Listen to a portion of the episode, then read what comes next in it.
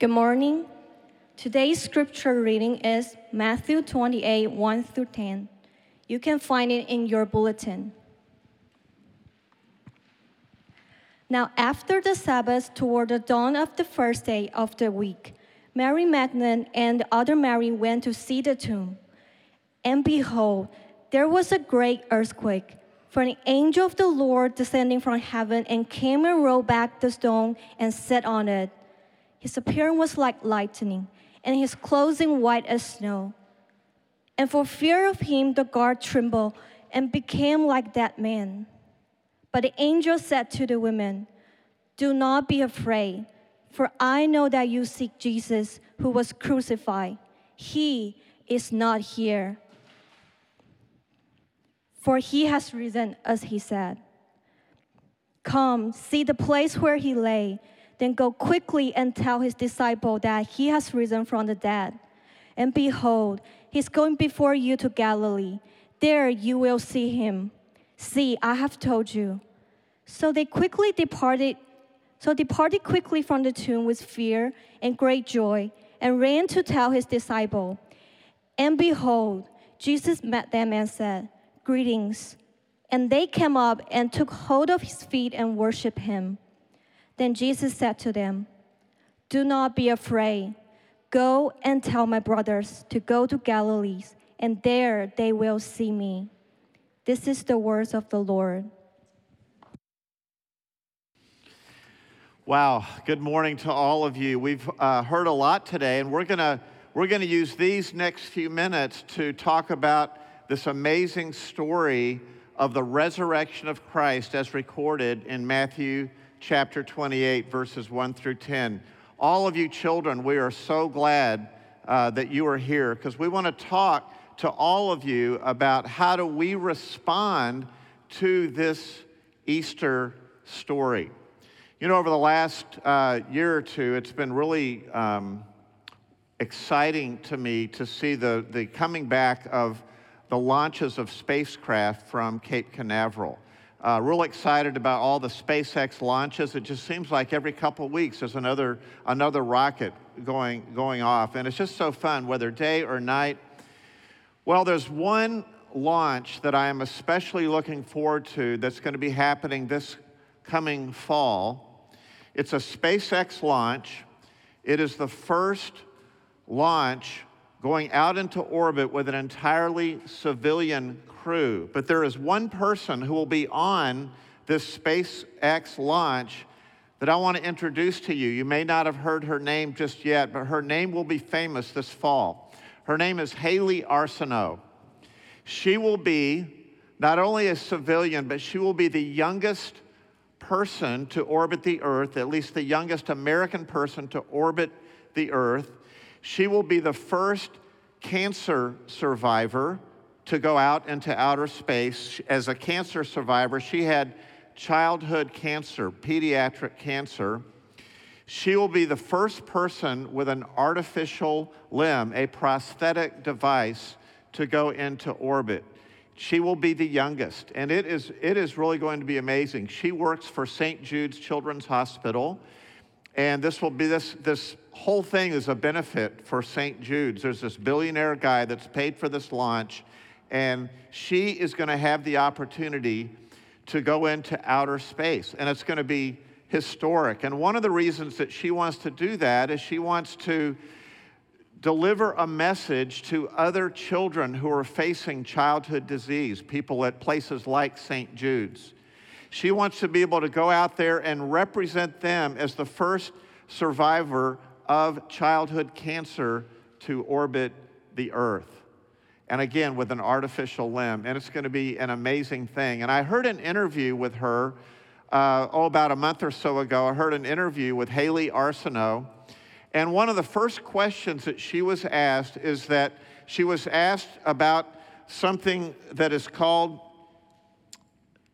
she was called the overview effect. The overview effect. Now, what the overview effect is, is that almost everyone who goes into outer space and they look down on the earth, it changes how they view the world. It changes how they view everything. So, that, so Haley Arceneaux was asked that question what, what will it be like for you to have this overview effect where it just changes her view of everything when she looks down on the world? She's going to experience that. But the resurrection of Jesus Christ also is something that changes everything. When we come to understand the meaning of Easter and the resurrection of Christ, we experience an overview effect of our own. When you come to see the resurrection, when you listen to its message and when you believe it, you experience an overview effect. It changes everything.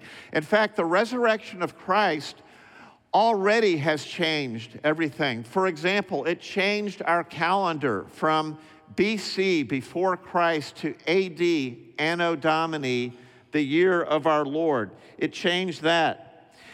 The resurrection of Christ changed something else. It set Jesus Christ apart from every religious leader and every person that has ever lived. Because in Romans chapter 1, verse 4, it says that the resurrection of Christ has declared him to be the Son of God. And the word for declared in the original Greek means that he was horizoned to be the Son of God. He was horizon. That resurrection is the horizon that sets him apart from every other human being. There has never been anyone like Jesus because his tomb is empty because he has risen from the dead.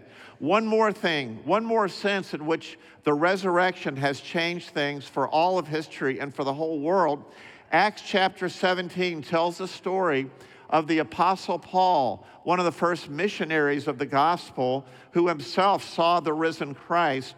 But it tells the story of Paul going to, to Athens, Greece, to proclaim the gospel in the marketplace. And these were people that were secularists, they were skeptics.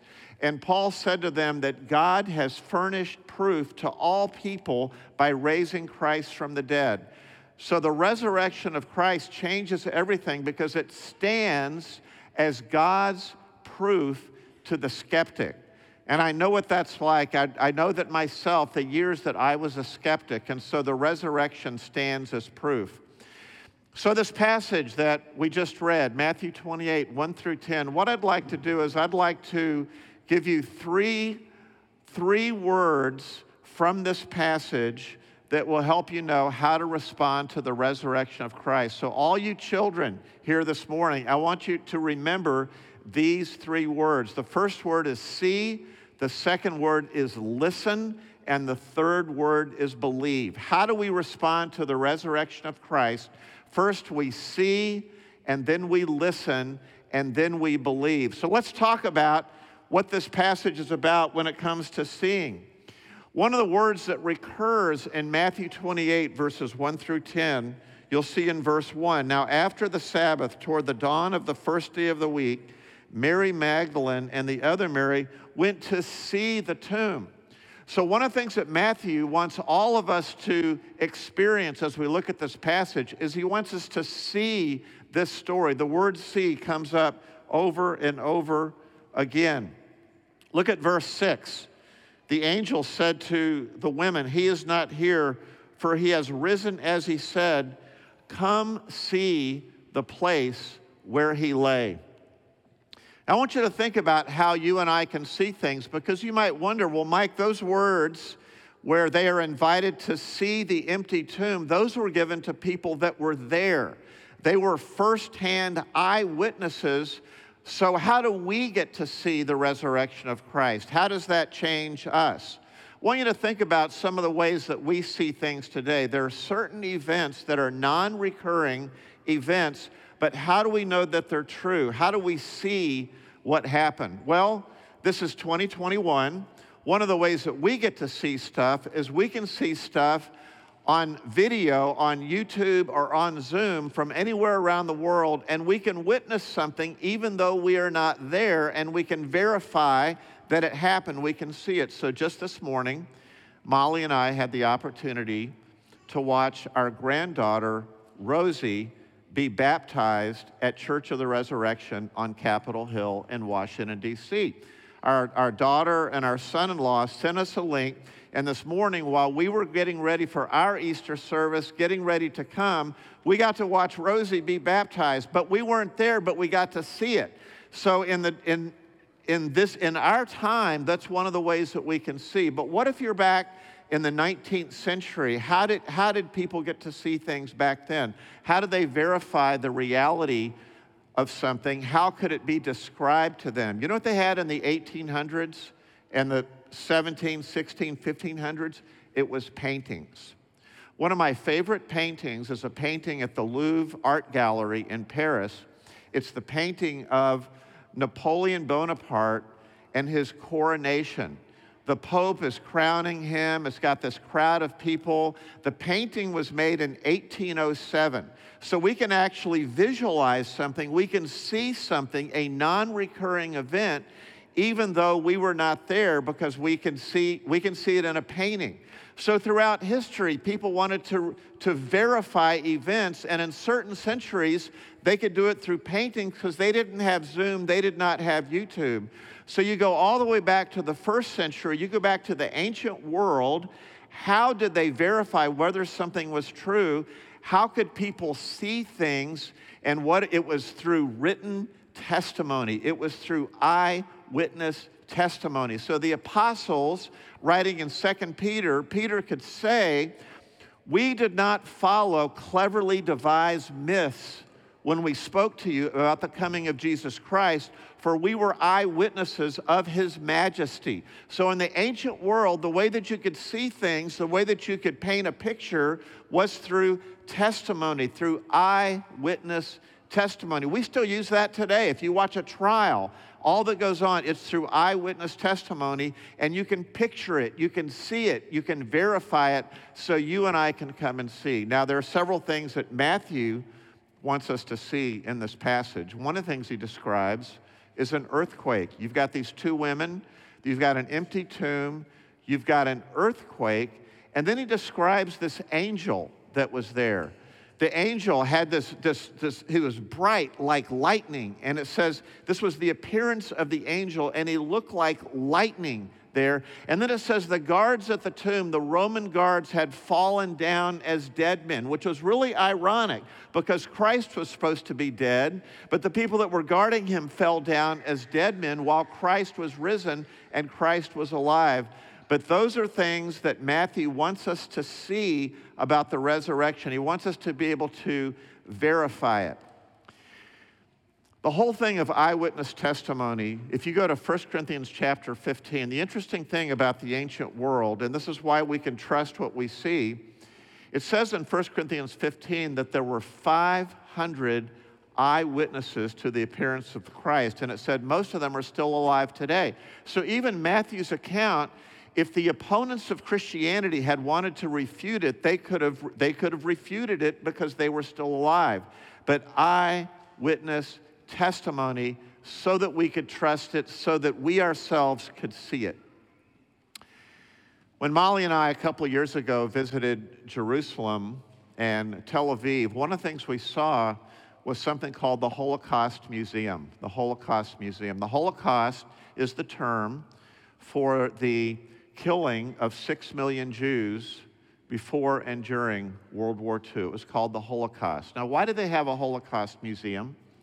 because there were deniers. There would be deniers of the Holocaust. And so you had to collect eyewitness testimony. You had to collect photographs. You had to have evidence so that for all of history, you would know that the Holocaust occurred. It's called the Holocaust Museum. What we see in Matthew chapter 28 and the other gospel accounts and the rest of the New Testament, but for today, for this morning in Matthew 28, what we see not the Holocaust Museum, but we see Matthew's Resurrection Museum. We are walking through it. As Molly and I went through that Holocaust Museum, and we were so moved by those events we are seeing in Matthew today, Matthew is saying, I want you to see something. I want you to verify something. I want you to see these events that occurred. This is my resurrection museum. And it's not a, the Holocaust is a museum of death, it is a museum of man's inhumanity to man. Matthew's Resurrection Museum is a, is a museum of life. He wants to let you know that that tomb is empty and that Christ is alive. It is a museum of life. You can tour it, you can observe it, you can see it, you can witness, witness it. So that's the first thing to see. The first way you respond is you need to see it. You need to investigate it. If you are a skeptic this morning, online or in here today, investigate it, research it, look at the eyewitness testimony, find out what happened. You can trust that Christ rose from the dead. God has furnished proof to all people by rising Christ from the dead. You can see it. The second thing that we need to do, though, the second way we need to respond is not just see it, because there are people who see it, but they don't understand why it happened. They don't understand the message. So the second word is to listen. The second way that you respond is to listen. Now, why do we why do we use the word listen? Well, what happens here is there is an angel that comes, and it says that angel was bright like lightning, and it calls us attention, calls attention to the fact that you and I need to listen to this angel. So if you go to verse 5, it says, But the angel said to the women, First of all, do not be afraid. So listen to the angel. We need to, why do we need to listen to the angel? Because the angel is explaining what these things mean. You can see it, but you need to now listen to the message of the angel. What's the first thing he says? He says, Do not be afraid. That's the first thing the angel said. And a, quote for you that I think is really key at this time, because you were listening to Chandler share her story. You heard, uh, you heard about Chandler sitting in that church service and goes, Yeah, I knew my friend was talking about me. And so, as you think about following Christ, as you think about believing in Christ, you may have some fears. And so, Jesus said in this passage, do not, or the angel said, do not be afraid. Listen to this the message of the resurrection cannot be heard where there is fear. So, one of the things that you want to do as you listen to this message is you're going to be tempted to fear. You're going to think about what would happen to my life if I did what Chandler did, if I crossed that line, if I believed in Christ. What would happen if I would believe in Christ? And you might have fears. And so the angel says, Do not be afraid because our fears can be based upon misunderstanding. A few weeks ago, our granddaughter Lucy was visiting uh, with us, with her family.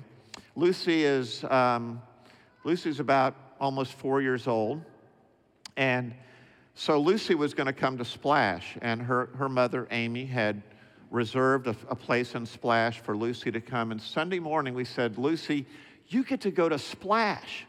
And now, in our mind, we're thinking Splash is the funnest thing in the world. What kid would not want to go to Splash? But Lucy gets this fearful look on her face. She says, I don't, I don't know if I want to go. And she's kind of running from us, not wanting to come and go to Splash. We can't believe it. And then I realized that Lucy is thinking that if she comes to Splash, she's going to get splashed. And she's got all this fear inside of her. And so she can't hear the good news about Splash, about something amazing she's going to get to do. There are a lot of adults like Lucy out there. There are a lot of people that have misconceptions about Christianity. And they, and they think they're thinking one thing, but no, it's something different. So you need to banish fear. The angel said, Do not be afraid. But there's a second thing the angel said. He's, the angel said, You have come here to find Jesus, the crucified one. Now, what is the angel saying there? Very simple description of Jesus. The word Jesus was used by Matthew in chapter 1 when the angel said to Joseph, You shall call his name Jesus, for he will save his people from their sins. So, part of what's going on in the resurrection is it's the resurrection of the crucified one, the resurrection of, resurrection of Jesus. And the Bible says that God demonstrates his love toward us in that while we were yet sinners, Christ died for us.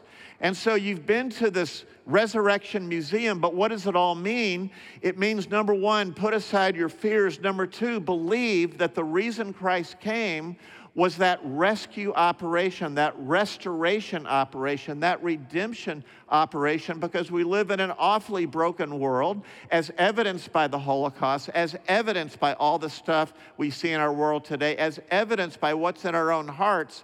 And the reason Jesus came, very specific reason, he came to save us by dying on the cross. That's the second thing we need to listen to from the angel. First of all, don't be afraid, banish those fears, don't be like Lucy. Go ahead and come to Splash. Number two, believe that the reason Jesus was crucified was that he died for your sins. And then there's the third thing. There's the third thing, there's an empty tomb, but the angel wants to say there's something else that's going on, and that is G- he is risen. He is not here. Christ is risen. That's what we've been saying all day today. That's the explanation for the empty tomb. Christ is risen. What does that mean?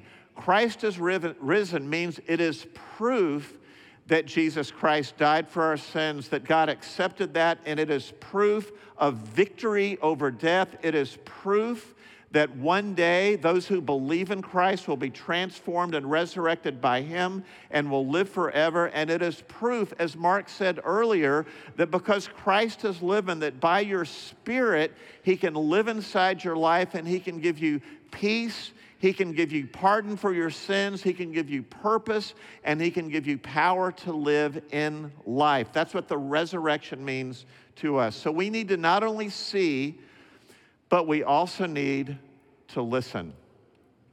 We need to listen. We need to understand what the message of Easter really is. But there's one more thing. There's one more thing here in this story that we can take away. They're all here. Number one, we need to see.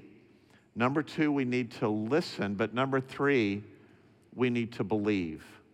We need to believe.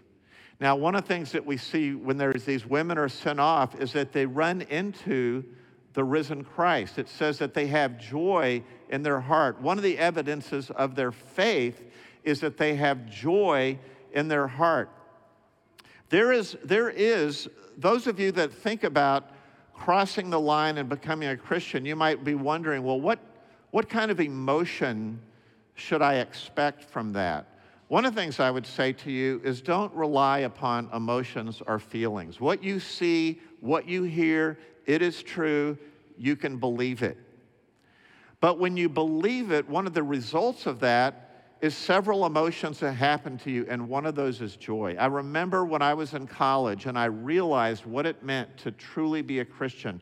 I remember sitting on this, I said we had a dorm, a dorm room with bunk beds, and I was sitting at that top bunk bed, and there was joy because I, I said to myself, I'm a Christian.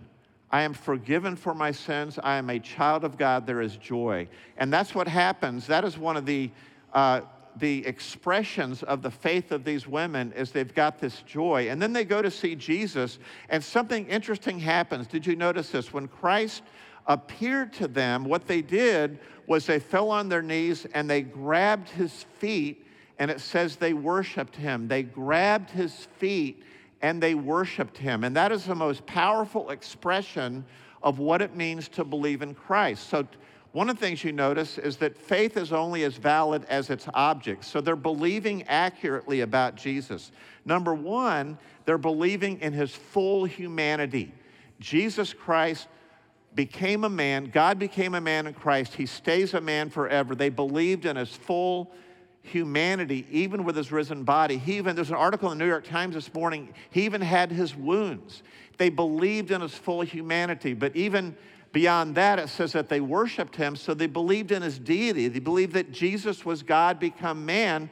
In the temptation story, Jesus said, You shall worship God, and him only shall you serve. But now Jesus is accepting worship.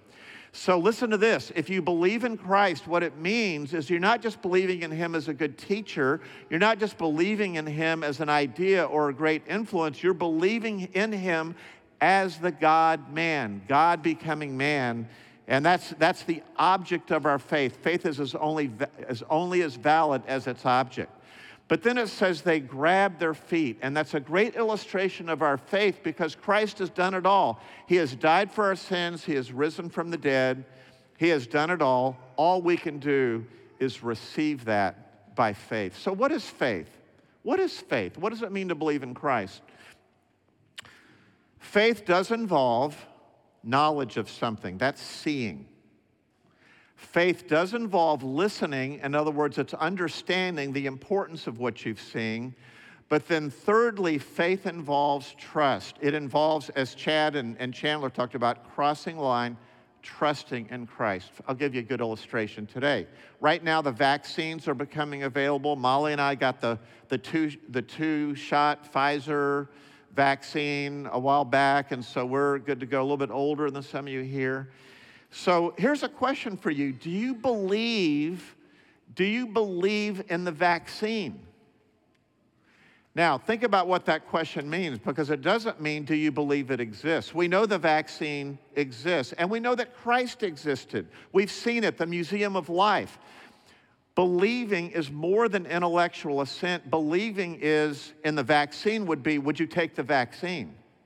That's how you demonstrate faith in the vaccine. So, faith in Christ means, would you believe in Him? Would you trust Him for your salvation, for your eternal destiny, not just intellectual assent, but trust Him with your life. I love what Martin Luther said about this idea, this verse that they grabbed Jesus' feet and they worshiped Him. Martin Luther said, Take hold of Him and cling to Him with all your heart.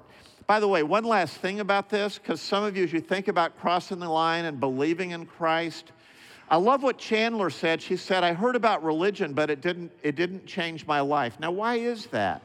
Because religion, if it's the kind of religion that says you need to earn your salvation, none of us would feel worthy. So we have in this passage in Matthew 28 these words to Jesus, what he says to the women, she says, he, Jesus said, Go tell my brothers, not the disciples, go tell my brothers. These are the guys that denied, Peter denied Jesus three times. They deserted him at the cross. And so if this morning you feel like, man, I am not worthy, that is precisely what makes you a candidate for believing in Christ. None of us are worthy, and that's why it is such good news that when you put your faith in Him, you grab Him by the feet, you recognize that He is both God and man, and that He died for your sins, and you trust Him for your eternal destiny. You take that step, you cross the line. It's worth it. It's worth it. That's, that's saving faith. That's why we would do that. One last thought I'll give to you. I remember that there was an Easter late in my high school years because, as I said earlier, I was not raised in a church home. I was not raised to believe in Christ. And so I had this question How do I know that I'm saved? How do I know that I'm a Christian?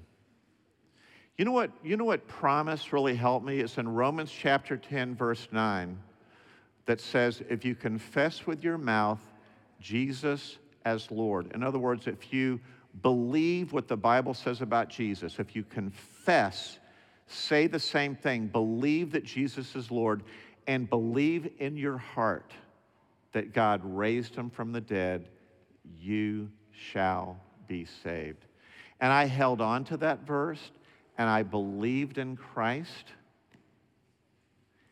and I had that promise you shall be saved. And so I announced to all of you this morning this is the good news, this is the gospel, this is the resurrection. To see it, to listen to the meaning of it, and to place your faith in Christ. You know, um, yes, Haley Arceneaux is going to have this chance to be lifted off in a SpaceX rocket. She's going to be a part of those, those orbits around the Earth. And a lot of, my, a lot of us might be, man, I, I wish I could do that. I wish I could be like Haley and orbit the Earth. And all those children back at, at St. Joseph's Hospital, they're going to be wishing they could be part of it. She's going to be that eyewitness testimony of that sort of that overview effect that it just changes everything for her. But I want to let all of you know that when it comes to believing in Christ, seeing, listening, believing, that is for everyone. And if you believe in Christ, if you cross that line and trust in Him, the Bible promise, promises that just as surely as Christ rose from the dead, that you yourself one day will be bodily raised from the dead. And you think the vaccine is great because it, it is going to save some lives. The resurrection is that much greater. It is the it is the overview effect that changes everything. It is the cure for our sins. and it will give all of us a resurrection body as we believe in Jesus Christ. Would you pray with me?